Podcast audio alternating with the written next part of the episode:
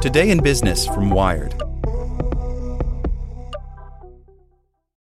For the ones who work hard to ensure their crew can always go the extra mile, and the ones who get in early so everyone can go home on time, there's Grainger, offering professional grade supplies backed by product experts so you can quickly and easily find what you need. Plus, you can count on access to a committed team ready to go the extra mile for you. Call, clickgranger.com, or just stop by. Grainger, for the ones who get it done.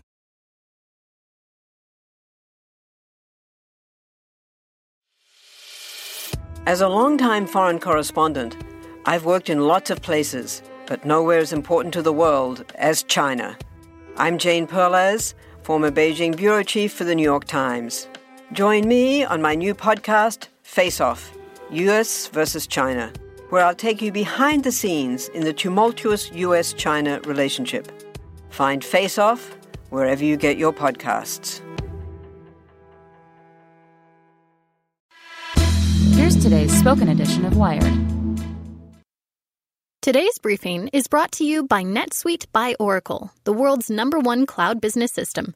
NetSuite gives you the visibility and control needed to make smart decisions and grow with confidence. Save time and money and gain agility and scale by managing your company's finances in one place in real time from your desktop or phone. Start today, right now. NetSuite is offering valuable insights with a free guide, seven key strategies to grow your profits at netsuite.com slash wired. Get your free guide at netsuite.com slash wired. The threat of COVID 19 disrupts the disruptors. Accelerators like Y Combinator have had online programs, but the pandemic might force even its elite core program to go entirely remote for the first time. By Arielle Pardes. Like so many tech founders, Timothy Carambat long dreamed of getting accepted into Y Combinator. The Startup Accelerator is famous for churning out influential companies like Airbnb, Dropbox, and Stripe, growing them from seedlings into massive success. Carambat hoped his startup, a website that subleases pricey domain names, might one day be among them. In early March, he put in an application for YC's summer batch, aiming to join 100 or so other startups in a three month boot camp in the Bay Area. Accelerators act like greenhouses for young startups, helping them grow faster and stronger in just a matter of months. Some of that support takes the form of seed investments offered to batches of companies in exchange for a small amount of equity, but they also provide connections to mentors, other founders, potential investors, and of all the accelerators out there, none has connections as coveted as YC. As a result, its program is among the most competitive. Fewer than 3% of applicants get accepted. Now, as outbreaks of COVID 19 force schools and businesses to temporarily shut down, YC is grappling with the possibility that it may have to run its summer batch entirely online. That's disturbed the daydreams of entrepreneurs like Carambat. I don't need the money, he says. I do really need the network. For some entrepreneurs, getting into YC is a little like an acceptance letter from Harvard. It's not just proof of a good idea, but a chance to brush shoulders with the movers and shakers of the tech world. So being there, in the Bay Area, at least for the three months of the accelerator program, is absolutely necessary. Few people would take their Harvard admission and decide to enroll only in online courses. YC knows that too. The accelerator typically requires companies in its twice a year batches to relocate to the Bay Area for the three month run. The accelerator doesn't put people up in co working spaces, but it does host a weekly dinner series. Marc Andreessen, Marc Benioff, and Mark Zuckerberg have all been guests, and makes a point to bond the founders within a given batch. It also holds office hours, where startup founders can meet with YC partners for advice and progress updates. The whole thing culminates in into a demo day where startups present to a room full of investors.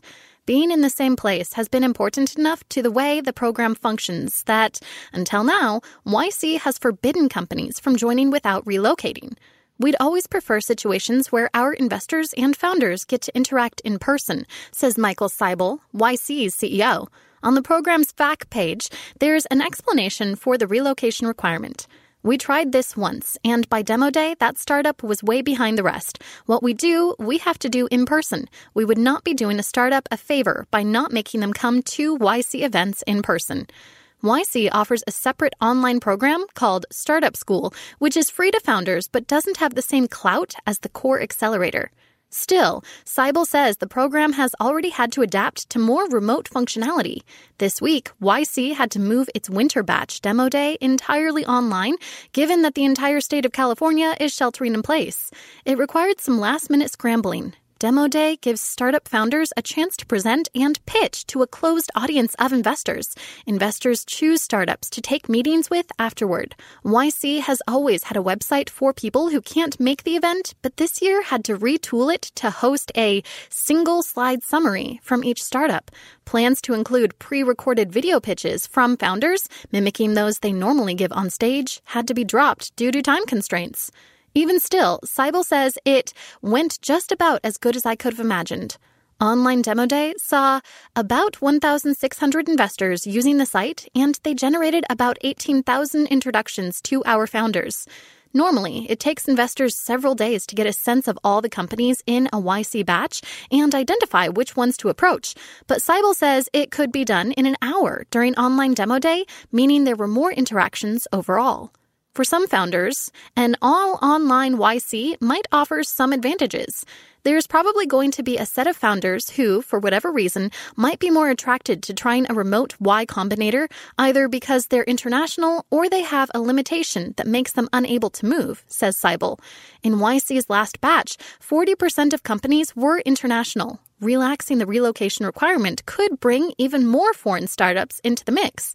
It'll be interesting to appeal to a set of founders who wouldn't have considered YC before. Still, though, for many founders, like Carambat, who lives in Southern California, the whole point of applying to the program is getting those introductions to other entrepreneurs and mentors. Meeting people over Slack or a Zoom call just isn't the same as sidling up next to them at an intimate dinner. I do think YC would pull off this remote networking. I just feel like networking happens a lot better in person, Carambat says. How will I be able to network with other co founders and people in industry? That's really the main value prop. It's hardly ideal, says Peter Pakalski, an operating partner at Epion Ventures, a small venture capital firm. Companies that join accelerators are very early stage ventures and can benefit most from hands on attention from mentors and other entrepreneurs. I have faith that Y Combinator can pull it off, but it won't be for everybody. It'll be much harder to build rapport and build a network. Not every accelerator is as tied to Silicon Valley as Y Combinator, but every program is going to be affected by the pandemic in one way or another. Starting a company is hard, even in the best of circumstances. These are not the best of circumstances, says Ryan Kuder, the managing director of Techstars Anywhere, Techstars' remote accelerator program. Techstars is also considering changes to its other programs, including moving its springtime demo days, scheduled for April and May, entirely online.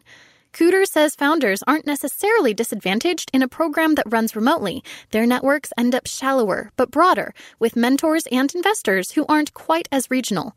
There's a trade off between the intimacy of an in person contact and the flexibility of being online. Our founders have a ton of flexibility, and it creates these networks of investors that aren't as regionalized.